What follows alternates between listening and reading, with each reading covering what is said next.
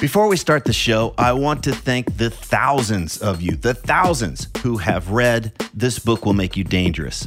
Many of you have told me that the book's unique way of exploring fear, confidence, and purpose has had a lasting impact, that it's much easier for you to get clarity and direction about what really matters and what you want to do in this lifetime.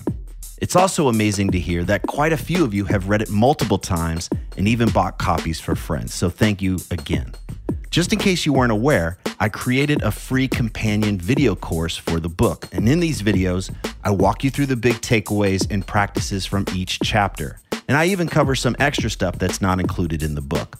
Information on how to access the course is in newer versions of the book. And if you own an older version of the book and you don't know how to access the course, just hit me up via the contact form at tripplanier.com and we'll get you all set up. And one last thing if you're one of the thousands who have already read the book, please consider leaving an honest review on Amazon so that others can decide if it's right for them. Again, thank you so much for reading This Book Will Make You Dangerous. And now, let's start the show.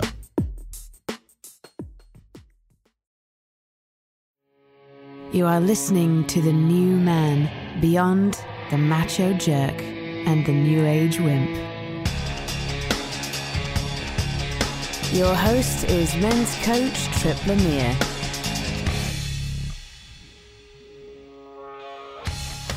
When you look at the guys who are kicking ass, do you believe that they were just born that way?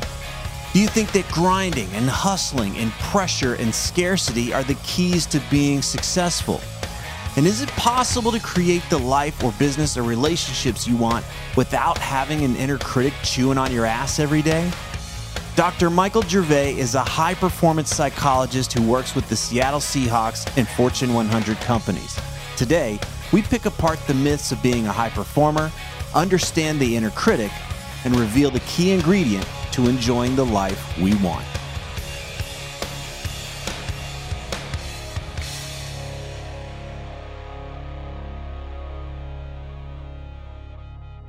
Welcome to The New Man. Today we're talking with Dr. Michael Gervais. He's a high performance psychologist. He's worked with everyone from elite level athletes to Fortune 100 CEOs.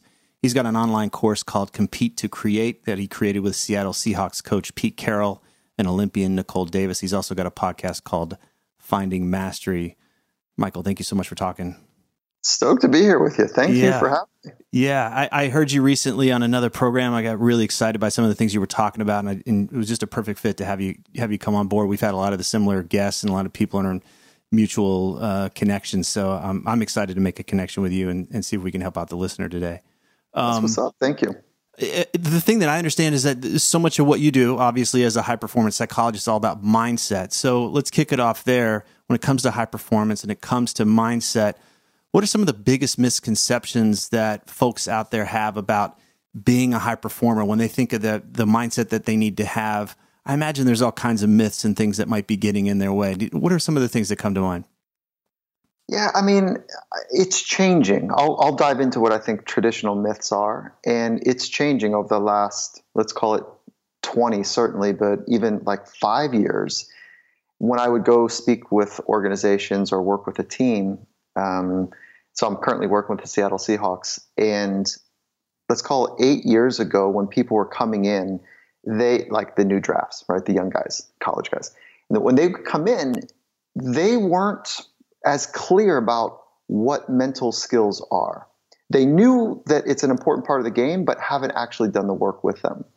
And now, as the, the newer classes are coming in, they they they know they've been exposed to it. Like so, it's part of the ecosystem in the NCAA's, the the college ranks of actually not just talking about the mind, but actually training and giving them some tools to be able to work with. So, here's the myths um, those people that's you know on top of the podium or running large corporations they're different than us.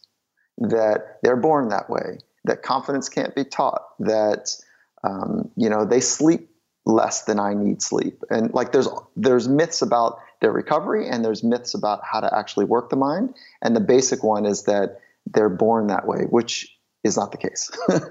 Um, the other myth is that somehow if you invest on the interior, your inner life, that that is soft and that that makes you weak.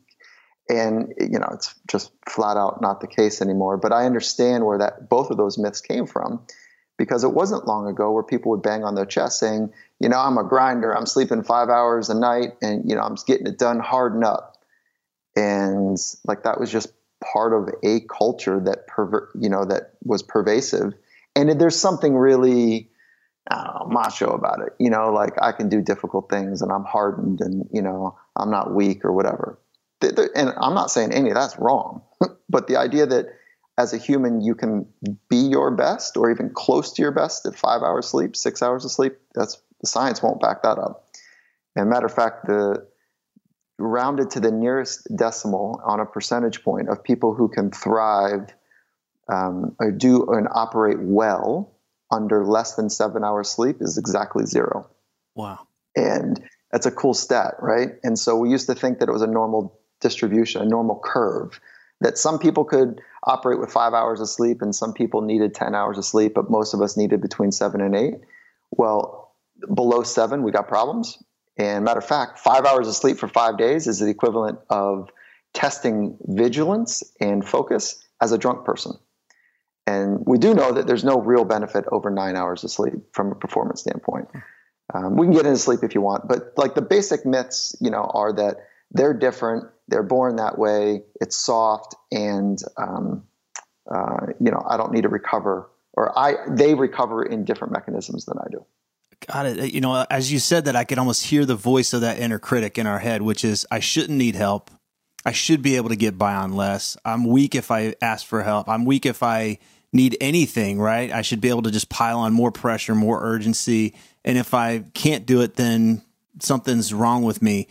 This inner critic is huge. And it sounds like when we try to prove it wrong or we try to play its game, we weaken ourselves too. Where does that come in with some of the guys that you're working at at a high level? How do you how do you deal with the inner critic that wants to just come in and just always there trying to belittle them for everything that they've done? Even if it's fantastic, there's always this this part of us that wants to point something out? The self talk and the relationship we have with ourselves, about ourselves, you know, as it maps to future events, as it maps to things that are happening right now, or even things that, you know, we've experienced in the past. Self talk in that conversation is the essence of the mental game. And so, and, you know, I even hesitate when I say the word game, like it's not a game. it's the actual epicenter of how people understand who they are and what they're capable of. It's the dialogue and conversation we have with ourselves. So, how do we deal with the critic? Well, you know, I mean, step number one of this whole um, investment on the inner life so that you can flourish in the external world, whether that's in high performance or whether that's in love or creation or fill in the blanks, whatever you want to do as an output, that um, it starts with awareness.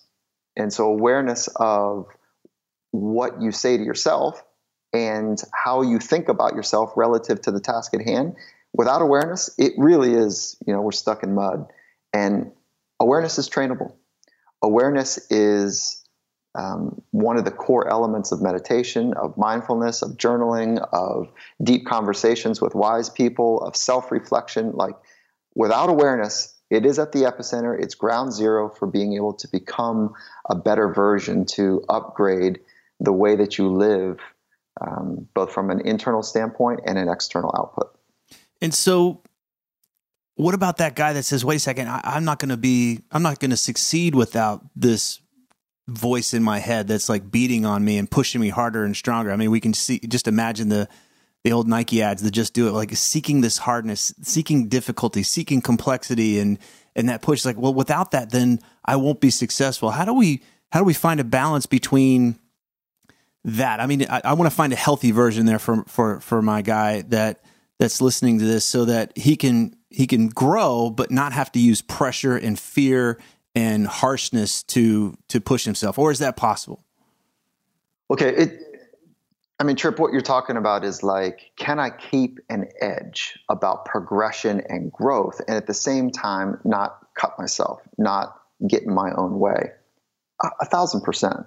Now, is it easy? No, because the zeitgeist is, you know, don't be a wimp. That's the shadow. That's the fear. I'm going to be, yeah, you know, be don't be out. a wimp. Don't be this, that, and the other. And so, how do we work with ourselves about that? Well, it, it is possible to orientate yourself to not come from an anxious, scared place. Okay, it is possible. That's not easy. Most people that I spend time with that are tip of the arrow, half percenters of the world, changing industry, changing their sport, which is not a light statement that I make there. Most of them are driven underneath by uh, anxiety. And that relentless, aggressive self critic towards themselves is it got them to be really good. And letting go of that, that's not easy. It's a little bit like if you've been taking, I don't know, aspirin for your whole life because you you have headaches or whatever, you know, and then somebody comes along and says, "Hey, maybe you shouldn't be taking aspirins anymore." Like you'd say, "Whoa, you don't know my headaches," you know. In other words, to the performer, like, "Whoa, you don't know this anxiety," you know, you don't know this kind of crazy crave I have to be able to do the extraordinary, to feel like I matter. And I'm not changing that game up. It's gotten me good. Yeah, but there's a cost. Let's talk about the cost.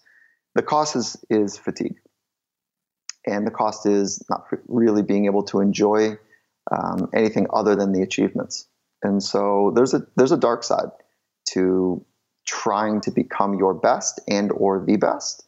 And that begins with the dialogue and relationship you have with yourself. And if that thing is so critical, um, let me put an asterisk in that. Not one statement's going to screw anyone up. Okay, it's death by a thousand cuts. Mm-hmm. So it's this chronic, relentless, sometimes slipperily silent, um, self-abrasive. I'm not good enough conversation, or a worry that I might not be good enough that really constricts true potential and it creates a fatigue because it's a drain on the system. So here's here's some, some things that I think we need to face. One is nobody does the extraordinary alone. And if you really want to explore the extraordinary life that you do hold within you, and I don't want to sound so like mystic here, but each person that we engage with and, and they engage with has potential, has a potential. Some it's game changing, world changing, others it is not but we have some sort of capacity and we don't get to know our potential until we push to the capacity, to the limits, and then retract and recover, and then rinse and repeat and do the same thing again over and over and over again. And in that process, if we're cutting ourselves, we're self critiquing at a, at a level that is so abrasive that it strips joy and it's replaced with anxiety and fatigue, the long game cannot be played. To go to the extraordinary place of freedom of being able to express oneself artistically, it's a long game. That's why you hear people all the time say, you know, you, you got to figure out how to fall in love with it. Well, you can't love it if you're constantly critiquing the person that's allowing you to do it, which is yourself. So, yeah, well, let me ask you this because I, I wonder you're talking about a game that we learn at a young age. Okay, I'm young. I want to prove that I'm a man. I want to prove that I'm strong. And on one hand, we can watch how we've got a lot of energy, a lot of power, especially as athletes, right? We can see where they have a prime early in their 20s and then they fade out. Is there a parallel mentally where if they're driven by this anxiety, or, or we, all of us, are driven by this thing, and we, we can play that game for a few years and then we eventually fatigue and burn out? Is there a parallel mentally to that physical prime that we're talking about here? Does that make sense? Is there a parallel, like a physical prowess parallel with um, the critique. If you're saying, yeah, if you're saying that we can only play that game for a while, we can really push ourselves with the negativity, and it'll eventually fatigue us. Does that correspond with that kind of physical prowess that you talk about in our 20s, and then we learn how to play a different game? I just wonder if there's a if there's an aspect of that with with that with being a young mind. It's a young place where we're not so aware, and then we we learn to, to shift into a different awareness. Does that make sense? Yeah. So why do people change? Because of pain how do we grow? We get uncomfortable. And so the pain at some point of like, I'm pretty damn good at what I do and I don't like myself and I don't love this and this is lame and but I'm hamstringed in a little bit because I've got these golden handcuffs because the thing that I've spent 20 years doing, 15 years doing, it's paying well, it's part of my identity. I can't leave now because it's it's pretty much working. But I don't feel good. Like this isn't the way I want to do life that pain creates a shift for people, or it can create a shift. And I want to be clear like, some people can stay their whole life being overly critical of themselves, and I mean, that's their choice. You know, like that. That's just it's just a for me. It's a function of quality of life more so than it is a direct relationship to high performance. So you can be a high performer, performing well in life and business, whatever, and not like yourself at the same time, and not feel good about yourself. Be fatigued and work from fear and anxiety as as a as a uh, core epicenter. But that that's rare that you can get into potential and have that mechanism work. It gets you so far, but then it, it limits yeah, you. It'll take. That's right. It's a little bit like I don't know, um, tread on tires. At some point, the tread will just run thin, and it runs thinner faster. And I'm talking about joy in life and self, like re- really feeling good about who you are and how you do life. It runs thinner faster with overly abusive self critique. And but I don't want I don't want to miss your point, which is like it's a real deal that gets people good. How much of that plays into the work that you do, where maybe the commitment is to the organization? I don't want to. Uh, you you you, you can kind of pump the brakes on this question, but it's like we know that we're only going to be able to drive these guys so hard for so long.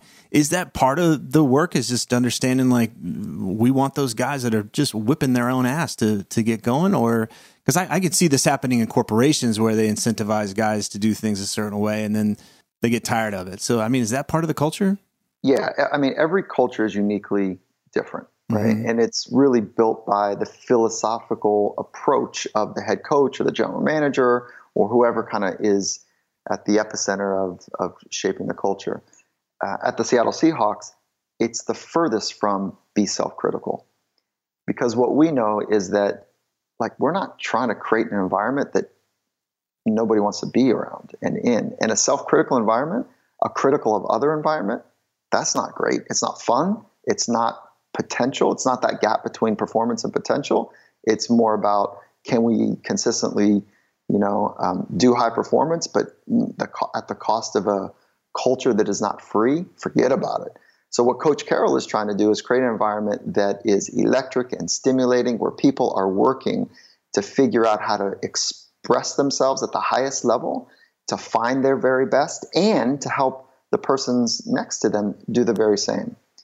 So it in the Seattle Seahawks, it's not that at all. And mm-hmm. matter of fact, one of the reasons is because you can't really turn off self critique and critique of others. Like it's the same lens that you end up seeing the world through. So we know that when we are, let's say, uh, on the other side of uh, the column, the win loss column that we'd like to be in a game, say it's third quarter, down by 20 points, we don't want people to have a critique. We don't want them to critique. Like we want them to stay in it and, and stay connected to the task at hand, the things they can control, and doing it at their very best and being free from what the outcome might be, being free from making a judgment about the direction it's going. Because you know, it only takes one bounce. It only takes one little shift for momentum to to change for the hot hand, whatever you know feeling that comes along with great freedom and and high, highest performance. So we don't want them to critique. It's a way of saving one's self-esteem. It's a way of protecting even self-critique, critique of the score, critique of others, critique of self. It's a way to try to protect yourself from being hurt. It sounds like it's let's stay focused on what can we create, what can we do versus here's all the things I'm doing wrong, which takes our focus off the game and you know all the possibilities. Flat out. Okay. Yeah, flat out. Is yeah. that is that a new? Is I mean, is this a movement in in uh, you know kind of a new wave of doing things? Because you know I, I remember growing up in the kind of the archetype of the head coach was the guy that was throwing his visor and slobbering everywhere, yelling and screaming at people, and kind of. I mean, is this a is this a shift of what's possible, or or is this more of an outlier thing?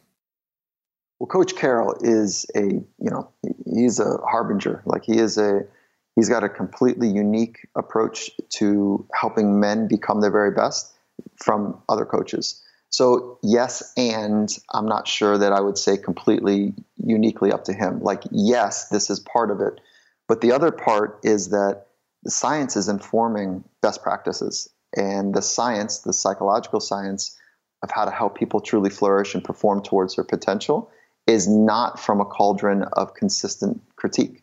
It, you know, it's not that. That doesn't mean that we're, that the culture isn't soft. I mean, the culture's hard. It is so intently competitive that you have to bring your A game. And what we know is that, you know, it becomes grubby and grindy and slowing the whole system down when somebody is trying to constantly protect themselves by self critique or critique of others or critique of the situation. And so, you know, it's science and it's creativity from uh, coaches to be able to do things differently than they were taught. I think And that's so the seduction of the inner critic, which is if you let go of me, then you will fail, right? You will get soft. There's no, there's no daylight in between complete disengagement and relaxing some of this uh, browbeating that that happens there, and and in between we find where we can really flourish, as you say. Yeah, that's right. Yeah, and I, I- I'm not saying um, that there is space for self critique. I'm saying that it's common, it happens, but there are ways to avoid it and to lessen it. And when we do that, we actually speed up or, or accelerate um, the rate of performance, the consistency of performance, as well as the fun of being in an environment while still maintaining, you know, um, high levels of output. I found that when we're in that in that state where we're self critiquing, we're looking in the mirror, you know, hey, does my ass look big or whatever? We're, instead of looking at the challenge in front of us, right, and and being creative about that. And so it's, I think it's one of the things to just like, oh yeah, well, if I'm just looking at how big my ass looks in the mirror, I'm not taking a look at you know how to solve this problem. and it's so uh, funny. You know, I don't think I've ever had that statement. Is, is this something that you talk about, like your ass being big? That is hilarious. But yeah, yeah. I mean, stay with the point. Like, yeah. it's how do I look versus what's going to be effective, essentially, right? Well, it really we strip it down. It's like what's in our control, what's not. You know, and it sounds so simple and trite and whatever, but we want to help people leverage themselves in a position of being um, autonomous and uh, internally powerful, which is the, that word is self-efficacious. So we want to help people lever themselves to have great impact. And you don't have great impact when you're just trying to manipulate something that you truly can't control. So whatever your ass is, like that, okay, like come back around. Like, how about the function of it? Like for an athlete, you know, am I able to, um, am I dynamic and strong and powerful? And look at those things. And then if you take your strengths, your middle capacities and your lower capacities, right? So strengths and weaknesses is the easy way to think of it, but it's not so linear. And what we want to work on, we don't want, we're not trying to help people focus on their weaknesses. That's not the game we're trying to do. We're trying to understand your strengths, put you in a position of your strengths more often so that you can excel and, you know, um, take advantage of those unique strengths. And then we move to that middle tier and we're trying to move that middle tier up into the strength category. And, you know, when you get exposed and you're down, you know, uh, caught off guard or on your heels on your weaknesses, that doesn't feel good. So part of the strategy is to you know work on those, get those tiered up. But at the elite level, and I'm talking the half percenters, everybody's good. You better position yourself in a position of strength because everybody's got game, and they are trying to put you in a position of weakness. So part of the game is knowing your strengths, investing time to make sure that those middle strengths move up to the upper strengths, and then um, adjusting quickly so you're not caught on your heels. how often uh, I find that sometimes with guys that I work with, they're they're creating complexity. It's it's part of that thing of I've got to I've got to be always proving that I'm tough and I'm smart and whatever, right? They they're, they're always looking, and so they they look for ways to ramp up the challenge, and they may set their thermostat for challenge far beyond their skill level, and they they kind of stay in this place of overwhelm a lot because there's a they get to be celebrated for being busy and frantic and urgent and always uh, you know always uh, always fighting a fire so to speak. So i call this kind of allergy to ease thing but it's also another way that that we make ourselves weak because we're always seeking more difficulty more complexity because it's a way that we get some kind of reward for it at least egoically. Does this show up in the work? Maybe not so much with athletes i don't know but do you, do you find this with with some of the people in the business world that are f- trying to find ways to do things in a more difficult or complex way? Are they allergic to ease? Are they allergic to finding that path where they can just really shine and there's a it's kind of just a flow instead of this grip it and rip it kind of thing? Well, there, there's no path to the extraordinary without going through difficult, you know, experiences. So I, I want to spend some time on this because the way f- to improve at anything is to get to the edge of your capacity and then to recover intelligently. So it's high stress, acute, difficultly, nauseatingly, grindy stress, and then recover properly. And so, I mean, that's it. Now, the reason it sounds so clear that way, But when you're saying grip it and rip it, yeah, but the recovery piece has to be added so that you can really grip it and rip it next time. And what athletes, I think, what we can learn from athletes and as a translation into um, uh, business is that we make a mistake when we herald them for their output, for standing on uh, the podium, for you know hoisting the trophy, for getting the win. The mistake is to herald them for that extraordinary feat, but to really take a, another look at how they organize their life. On a consistent basis, they are mastering the stress and recovery balance. And their days are hard physically, emotionally, and psychologically. Their days are hard. And there is no other path, you know, to say, you know what, we're going to take it easy. No, the easy part is the recovery, which also is a serious mechanism so the reason we invest in recovery is so we can do it again, that get up and get after it again. Okay, now that's a basic framework, and we can get into the weeds of tactics there. But when I first started spending time in the business world, this was about 10 years ago, I couldn't believe how they were doing it. Zero recovery mechanisms. Like it was it was un- coming from elite sport into to high performing business organizations. It was like, how are you doing it? We were blown away. 24 7. We didn't understand always it. on. We didn't understand it. It's there. So what, but we also know what the brain does. So the brain will create a new normal based on adaptation. So if you're going to push hard and get up on those limits, and I'm not talking about acute stress now, I'm talking about chronic stress, the brain goes, Oh, I see what you're doing to me. Okay, so you're going to play this game where you're not going to feed me properly right, from recovery. Okay, you're not going to feed me. Well, then I'm just going to damp down the output. So you're going to not really notice because I'm going to slowly titrate down um, the ability to focus deeply, the ability to um, have enough of that. They're, they're called beta brain waves in our brain, which are like this high, intense, focused uh, brain wave. I'm going to just kind of damp those down. I'm going to give you more theta, more more alpha brain waves, which are a little bit slower rhythm and you're not going to really notice it but i'm in the survival game. I know you're trying to play this you know high performing ego you know game but that's just not going to work for long. So the new normal becomes a sub optimization and that's why right now like the organizations that we're fortunate enough to spend time with like microsoft and at&t and starbucks and salesforce that they're i won't say i won't call one company out but there is a fatigue that runs through what we've experienced the modern workforce. And that fatigue is based on the running to the edge and staying there and not right. recovering properly. And so, how do you recover? Sleep.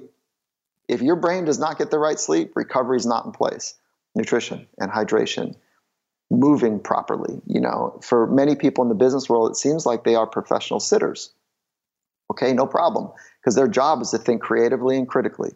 And so, as a professional sitter, that creates a kyphosis where their back kind of uh, humps over just a little bit, their shoulders come up, their hip flexors become tight, and that becomes a massive distraction to um, the carriage. You know, your the way that your brain thinks about what it's supposed to do, because that humped over feeling or um, body posture actually stimulates another mechanism in the brain called the fight, flight, freeze response. So when your chin comes down, and you lean forward, that bend, and your hips are tight. If you think about that posture, that's not long ago, like you know, 5,000 years ago, where we start to really need that type of posture to run from predators. So it's this cascade, this, I don't know, snake eating its tail experience. And so recovery is like the lowest lying fruit. And um, we all know it, but you gotta have, you gotta, you gotta really want something bigger than yourself bigger than the ego, bigger than money, to change the way that you operate on a day in and day out basis. You have to really crave or want or see something that is larger than yourself. And that's called purpose. And purpose, as we know, is relatively rare in modern times. I think it's I think it's good to to come back to what are we working for because a, a lot of times so many folks are committed to this success, whatever that means, even if it makes them weak, as you're pointing out all the ways, just even in the most basic choices we make every day about how we move and eat and sleep and that kind of thing, we put ourselves on a path to become weak. And Uh, but I think there's a, a, an assumption that if we're successful, then we'll be strong. But we don't realize that we put ourselves on a path of weakness, even to prove that we're not weak or whatever it is that's driving us there. And so, if we come back to this idea of purpose and playing for something bigger than ourselves, we've got to ramp up this awareness of like, well, is this making me strong? And am I big enough to get out of my own way if I want to be strong and say, to hell with this stuff that's making me weak? Like, can I walk away from this game if it's not really serving me? And I, I think we're back to that identity stuff of like, who am I if I'm not making X a year? Who am I if I'm not playing at this level? Who am I? Who am I? So, uh, can you talk a little bit about that? Because again, that's more of the psychology, it's more of this identity piece, more than yeah, these guys know they need to get sleep and eat well. There's all that information out on YouTube; they can get it in in 20 minutes. So, but this identity piece, this thing this, that just has them hamstrung, like I can't do that because I'll die. It's it's, it's, it's this ego survival thing. How, how can we work a little bit with that? Start to relax that part of ourselves that says I have to be successful, or else I'll, my life will fall apart. I have to weaken myself, or else. Okay, so there's at least two ways that I think about this, but I'll start with a thought. The two ways are if you're a parent, I've got one thought, and if you're trying to be an alpha in the environment, you know, and you're not in the parenting phase, I got another thought about it. And so um, let's start with the model that many people are working from. And that model was passed down to us from the Industrial Revolution, where machines were coming online, and it's one of the great, you know, generations of all time machines are coming around and the hardworking, smart humans, our our great grandparents and grandparents were saying, uh uh machines aren't replacing me. No chance. Not in this family. And so what did they do? They said, I'll work it. I'm going to work and I'm going to figure it out. and I'm doing it for this family. You know, so that's a really important thing. You know, it's a great response to machines a, maybe a better mach- response would be i'm going to figure out how to run these machines and program them which we're seeing that you know in the last 20 years right. as a response as well. Okay so we're handed this model that i need to do more to be more. I need to do the extraordinary to be extraordinary. It's how it's been filtered into our current way of living. So they had the, the kind of thing right now uh I'm not letting this, you know, I'm not letting these machines replace it. And if you think back to your grandparents or great grandparents, like that, that, that nobility and strength was probably with them. I hope at least. And, but in modern times, it's like, I need to do more to be more. Well, I'm watching right now in front of us the most extraordinary and bravest and courageous men and women in the sport world flipping that model. And they're saying, no, no, no, no, no. It's broken. I'm not going to allow myself to be defined by what I do.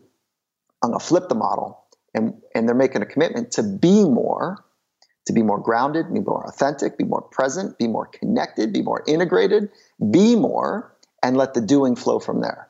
And then you get this exponential output, you know, because now we're actually setting ourselves up to run to the edge, recover properly. And it's at the edge, by the way, is where flow state happens where you know the science of what athletes call the zone or musicians call it being in the pocket it happens at the edges of capacity um, not in the safe confines of um, you know playing it safe or whatever. And it doesn't happen um, uh, when people are chronically fatigued. We miss it. Okay so now let's go back just one level under. If you're an alpha ripping and running trying to figure it out like you're in that hunting phase of your life um, those men and women are not going to hear this and say you know what? I'm going to try to play the game smarter. They're, they're saying you know what? This is this is nonsense. You know it's working for me now. Look at my earnings. I'm kicking ass, and uh, I'm not changing a damn thing. I'm gonna I'm gonna try to take one or two little gems and nuggets and see if I can like scaffold them onto how I'm doing things. Totally cool. But to get to the next next level, what what, what I'm talking about, what I've seen and experienced and been a part of, is it is a fundamental commitment to organize your life to run to the edge and recover properly. And there's nothing easy about what I'm suggesting. It is very hard. And when you run to the edge, I'm talking about doing it intelligently. And the way that we do it intelligently is having incredibly fine tuned feedback loops. In business, the feedback loops are for shit. Nobody, very rarely, you get a quarterly report, you get an annual thing, you know, like very rarely do we get these real time feedback loops about how we're doing. In athletics, feedback loops are happening real time by expert coaches. There's film. You're breaking it down with a coach and with peers. There, you know, there's biometrics that we're putting on guys so they can feel and see the evidence of getting stronger, fitter, hydrated, whatever, whatever, whatever. We're measuring brain waves and activities to see if they're actually changing the way that they're able to optimize their brain output. And you know what? Most people struggle with authentic feedback because they feel vulnerable, they feel exposed, they feel critiqued because they're already so hard critiquing themselves that they can't definitely have somebody else critique them. But to get better, we have to be open to feedback loops to help us figure out where we can get better and where we can optimize that run to the edge output I'm talking about.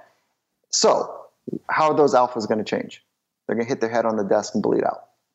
They're going to be miserable with their relationships. And um, they're probably feeling both of those a little bit.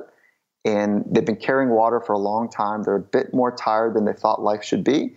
They've got good money in their pocket. And they're a little bit more hollow because the relationships aren't deep they're running around from relationship to relationship, or the steady one that they have is getting a little boring because it's not going deep enough because they're not spending time on themselves to go deep.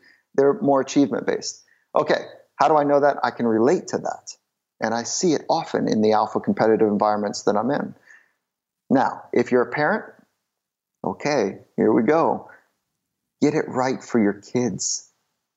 Most people, if they're relating at all to that first kind of scenario I just laid out from the alpha competitor, the, the go getter, if you will, they want something. We all want something very special for our ch- children. We live on the same planet, we breathe the same air, we walk on the same earth, we have the same hopes and dreams for our children. And somehow we think that if we tell them what to do, that they'll figure it out. But we can't show them because we haven't figured it out. So we have to show them. What do we got to show them? mom and dad are going to do it this way. We're going to invest in our inner life so that we can flourish. What does flourishing mean? What does success mean, if you will? It means being deeply connected, being integrated, having a sense of purpose and meaning in life, supporting you to figure out who you are. And I'm going to do the same thing. And I'm going to work my ass off and recover intelligently every day. And I'm going to commit to do that so that you can have a template so you can do the same. And this is not hard to do. Uh, strike that it's not hard to understand. It is really challenging to do yeah. because we live in this 24 by 7 on access Instagram highlight reel that doesn't show the darker side, the ugly side, the, show the, the process. Yeah. yeah. You know, and, and, and, and you know what? Where do you figure out the process? Where's that book written? It's not written well because you got to write it for yourself. You got to figure out what works for you. And or go to the 11 world religions. That's basically the handbook you know, from very bright org- people and organizations that said, hey, listen, this is how we think the right way of living is. And when you deconstruct 11 of the world religions, they're pretty similar.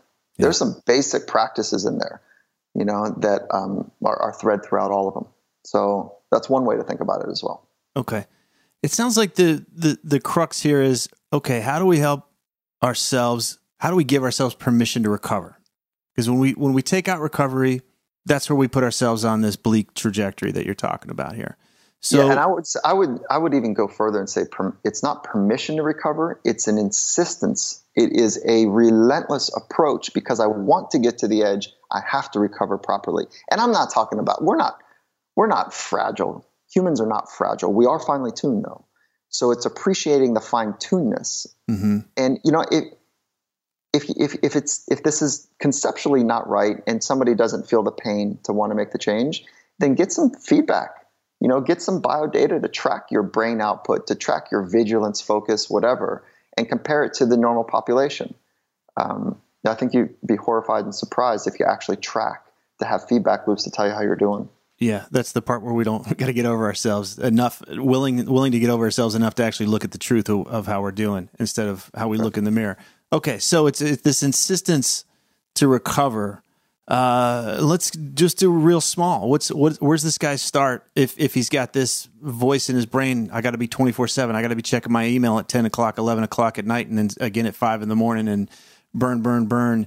Uh, what's it look like? Where can where can we just give him the smallest thing and plant this seed that something's got to shift in his world? Well, I think you start with um, setting the playing the long game and right now it's a little bit the short game. So play the long game. Um, we know from a 75 year study at Harvard uh, that examined people that had fulfillment in life is that two things were really important. One is they wrestled with the deep, important, difficult questions in life. So starting with like, okay, who am I? What is my purpose? How am I going to organize my life in a way that feels right and uh, authentic to me? That's those five questions are really powerful. I'd say start by writing those damn things down and you know bouncing them off a few people that you really trust and calibrate and see, you know, have them do the same. So zoom out. So, don't don't be just focused on yeah. the next fire and always, you know, the next fire to that. It seems like we've got to pull out and have the big picture. Yeah, for sure. And then I'd say, you know, the science and the tradition of mindfulness is must be recognized right now. The science is ridiculous. The history of being it being around for 2500 years, embedded throughout most of the world religions, like we have to pay attention to that and the science is crisp. You know, like 20 is an optimal dose, if you will. 20 minutes of just focusing on one thing, mm-hmm. and this is this is a way you learn about you know who you are and how you speak to yourself. And there's lots of protocols and practices about mindfulness right now, but it looks like research is coming in about eight minutes is a minimal effective practice. You know, about eight minutes a day and you get real brain structural changes. We're seeing electrical changes. We're seeing behavioral changes. We're seeing um, you know relationships uh, change as well. So about eight minutes a day, you start to see, get the beginnings of some change. And so I would start with those two things. Yeah, he spends more time on the toilet looking at Instagram than doing that. So we'll we'll give him some incentive to start there.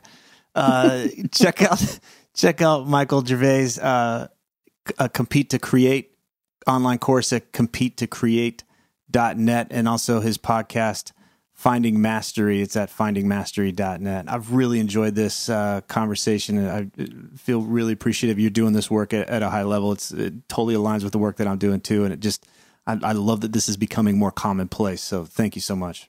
Yeah, Tripp, nice job. I love your questions, mate, and I, I love like um, I, I actually really appreciate that when I jumped on that little soapbox a couple of times that you just would let me flow with it. So, so thank you for that. And then um, I also appreciate you mentioning compete to create because Coach Carroll, the head coach of the Seattle Seahawks, we we've seen for a combined 60 years like how people organize their inner life to do the extraordinary. We've been part of it. We help create it. We know the science and the art of it. And so one day in the in the training center, he he you know we're heading into our first Super Bowl, and he says, "Hey Mike, can you feel this?" I was like, yeah. And what he was talking about is like having, you know, 53 alpha competitors with their noses pointed in the same direction, which is unbelievably challenging to have happen. And he says, Do you think anyone outside of sport would be interested in what we're doing? And without hesitation, he's like, Let's just write it down. And so we write it down on the back of a napkin. You know, here we are six years later. We've done like, I think, I think one company has invested 40,000 humans have gone through the course at eight hours a person. That's like 320,000 human hours.